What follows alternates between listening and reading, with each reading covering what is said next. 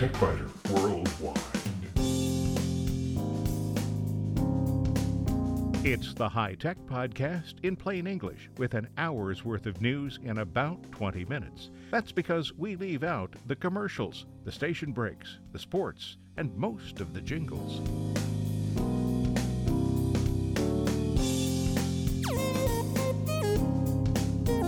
Podcast number 531 for the 19th of February 2017. This week, have you asked Cortana for help? After more than a year of ignoring her, I'm trying to decide if I want to keep her on full time. Sometimes a Google search for help with hardware, software, or a service can lead to more trouble, not less. In short circuits, Microsoft's annoying messages that badmouth browsers other than Edge can be stopped only with a large hammer. The German city that led the way toward adopting open source software now plans to return to Microsoft applications. And in spare parts, only on the website, according to Ars Technica, malware comes to Macs thanks to the same Russian hackers who meddled in the U.S. presidential election.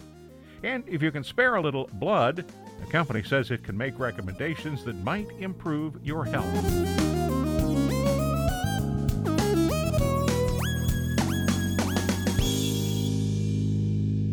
Whether you've ever asked her to do anything for you or not, Cortana is on your Windows 10 computer.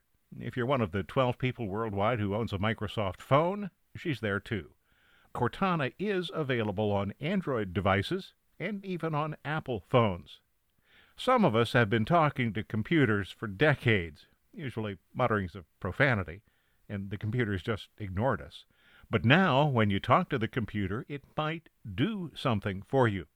Apple has Siri, Google has its own eponymous service, and Microsoft has Cortana.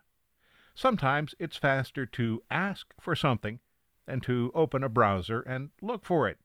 Hey Cortana, what's tomorrow's forecast? The forecast for tomorrow shows mostly cloudy skies with a high of 39 and a low of 24. Or maybe you're looking for slightly more esoteric information. Hey Cortana, What's the tallest mountain in Australia? Mount Kosciuszko. Now, you think that she'd give me a little more information than that.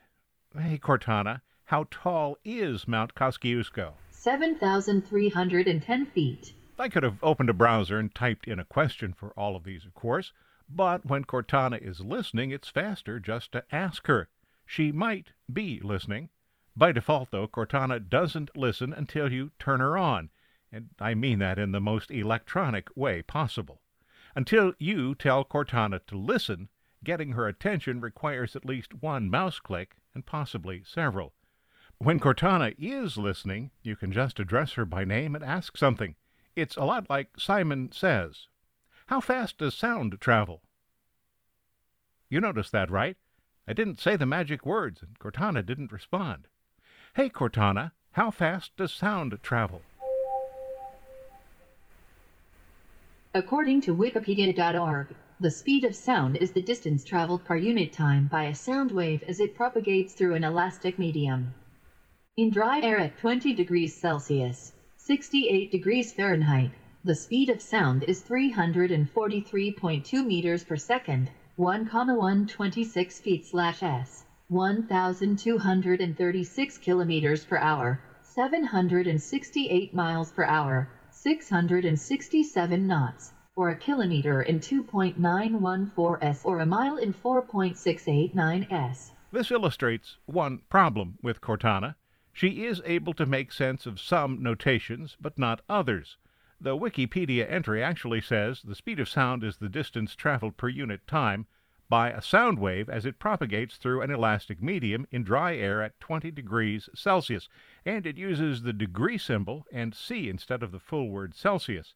In parenthesis, it has 68 degree mark F. So she understands the degree symbol, and she didn't pronounce the parentheses but did pause appropriately. She didn't understand FT slash S and pronounced it exactly that way instead of saying feet per second. She did, however, understand KM slash H as kilometers per hour and MPH as miles per hour. She was flummoxed by 4.69 S. Most humans would immediately understand that as 4.69 seconds. Cortana's speech recognition, though, is nothing short of phenomenal. In earlier days, speech recognition required a high quality microphone and a considerable amount of time to train the system. Cortana works without training, and the microphone she's using to hear me is inside a closed notebook. That's impressive.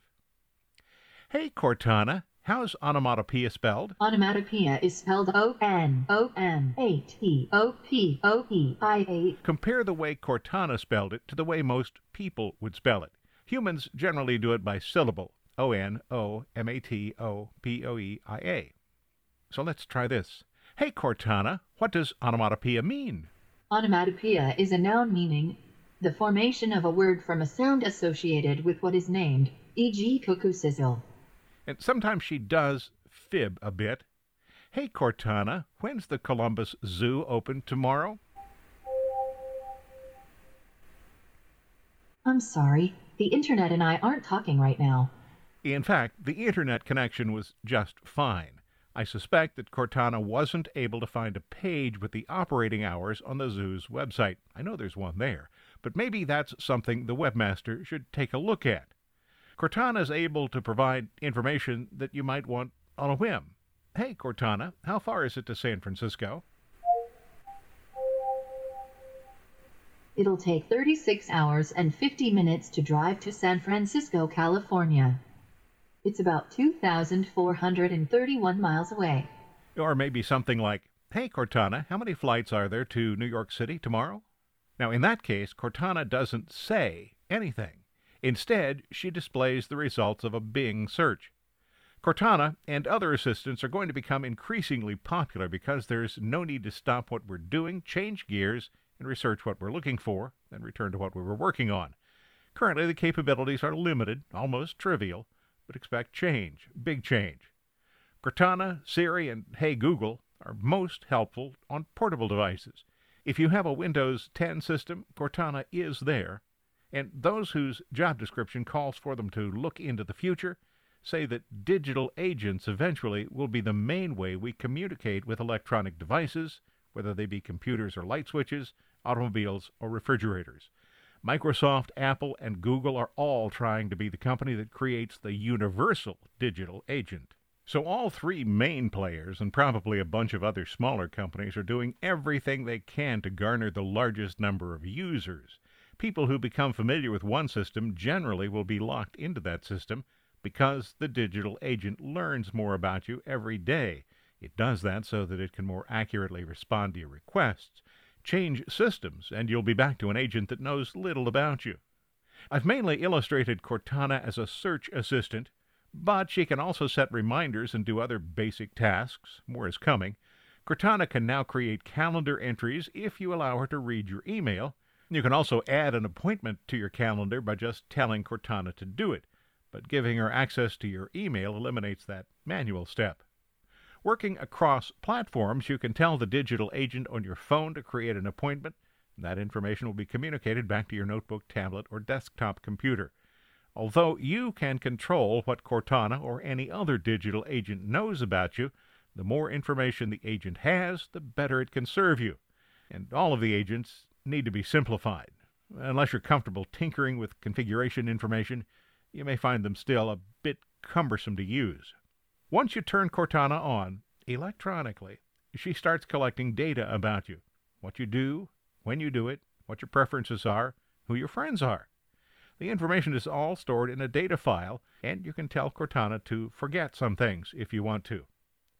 Hey, Cortana, what's the temperature in Moscow? It's currently 30 and mostly cloudy in Moscow.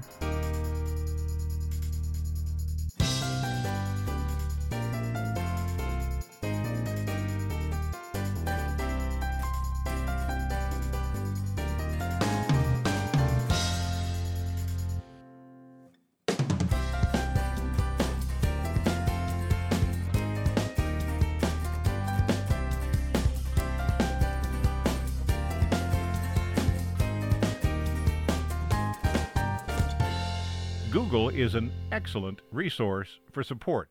Ask it a question, and it'll point you to several, and perhaps several dozen answers.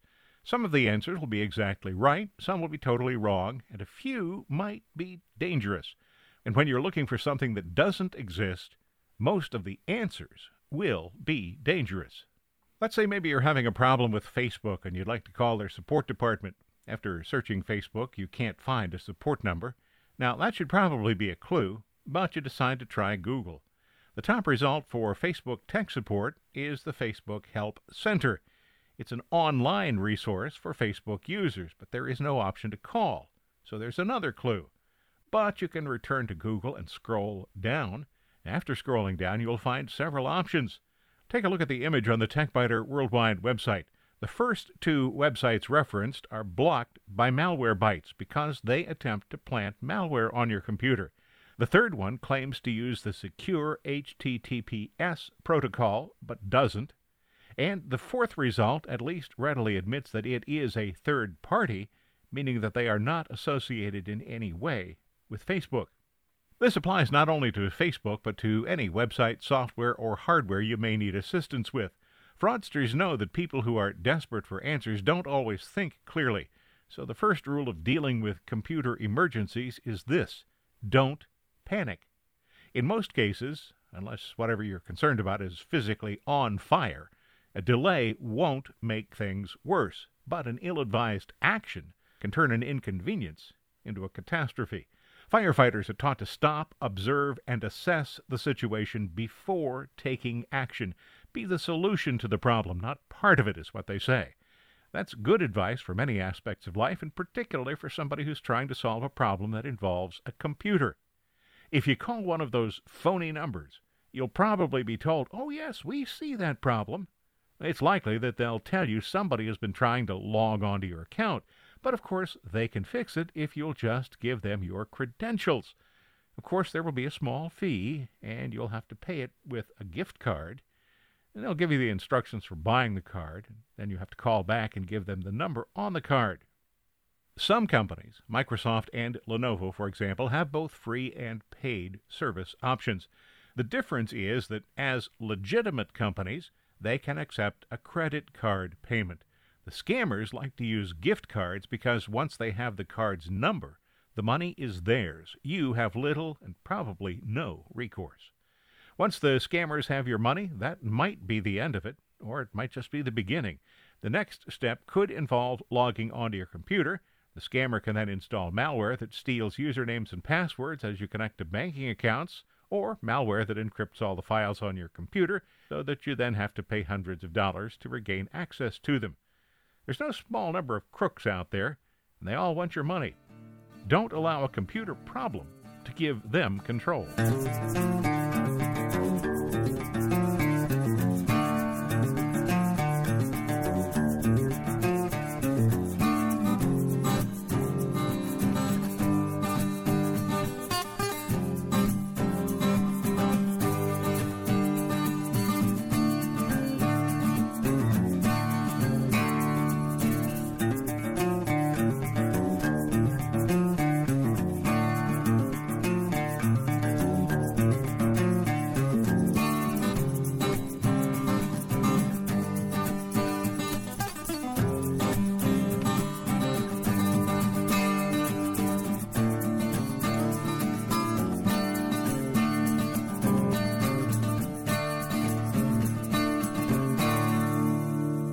Short circuits, Edge is the new browser that Microsoft included with Windows 10.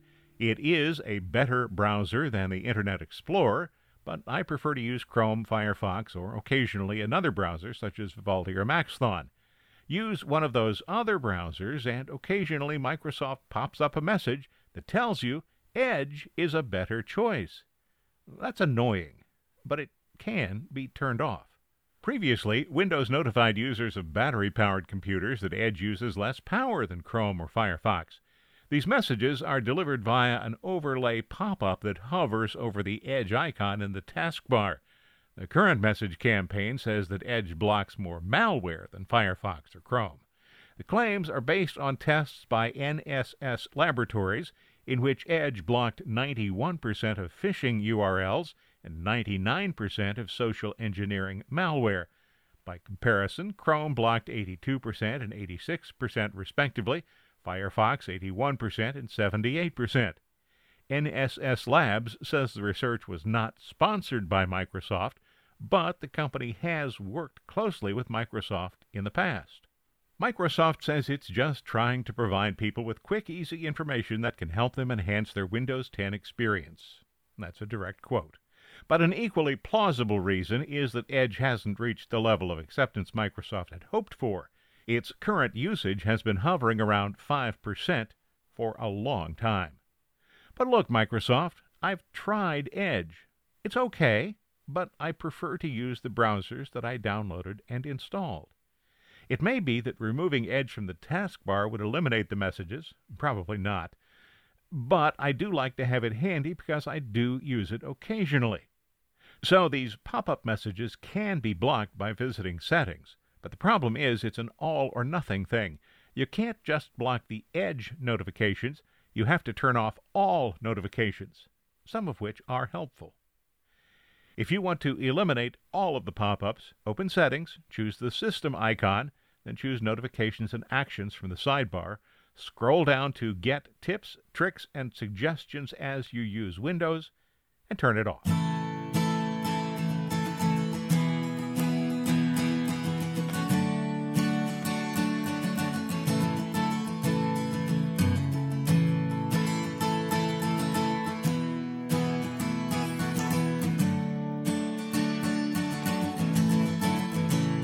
Ten years ago, supporters of the open source movement were optimistic because Munich, Germany had fully endorsed a version of Ubuntu Linux and Open Office for municipal government workers. This week, Munich's City Council started the process of returning to Microsoft applications by 2021. No matter how much I like the idea of open source software, and I do like the idea, the applications always seem to come up just a little bit short of what Microsoft provides. OpenOffice and LibreOffice are remarkable Office suites, but Microsoft Office is even more remarkable. Now Munich is trying to determine how long it'll take and how much it'll cost to build a Windows 10 client for use by city employees. When that task is complete, Munich's City Council will determine whether to replace the customized version of Ubuntu that city employees have been using with Windows. That customized version is called LiMux. The Green Party's Florian Roth doesn't like the idea, but he says it appears the municipality will return to Microsoft. Linux is a powerful operating system. In fact, it runs much of the Internet, probably most of the Internet, but it's not Windows, and most computer users are familiar with Windows. OpenOffice is a powerful Office suite, but it is not Microsoft Office, and most computer users are familiar with Microsoft Office. A member of the Pirate Party, yes, that, that's their name, the Pirate Party. A member of the Pirate Party, Thomas Ranft, says the decision is unfair. He says that Linux has been accused of creating problems that are not related to it, and returning to Microsoft will cost the town a lot of money, and even then there's the question about whether it'll actually improve quality. Munich began the process of adopting Linux in 2004, and even though Microsoft CEO Steve Ballmer met with city officials in a desperate attempt to halt the move, the decision to move to open source was confirmed. Or maybe it was because they met with Steve Ballmer. Well, anyway, Munich saved about 10 million euros by choosing an open source operating system and an open source office suite. But apparently the result was some amount of confusion. Now the City Council seems to think that removing the confusion will save the city millions of euros by improving staff productivity.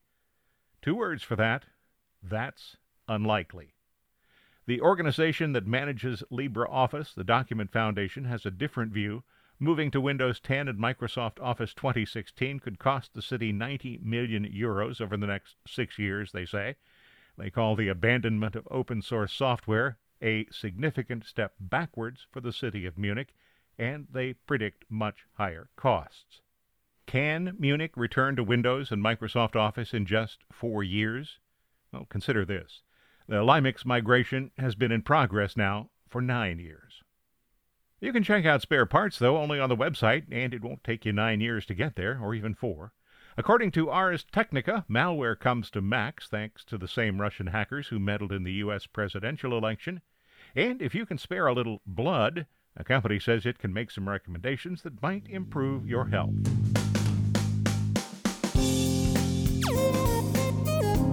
Thanks for listening to TechByter Worldwide, the podcast with an hour's worth of technology news in about 20 minutes. I'm Bill Blinn. Be sure to check out the website www.techbyter.com. And if you like, send me an email from there. See you next week.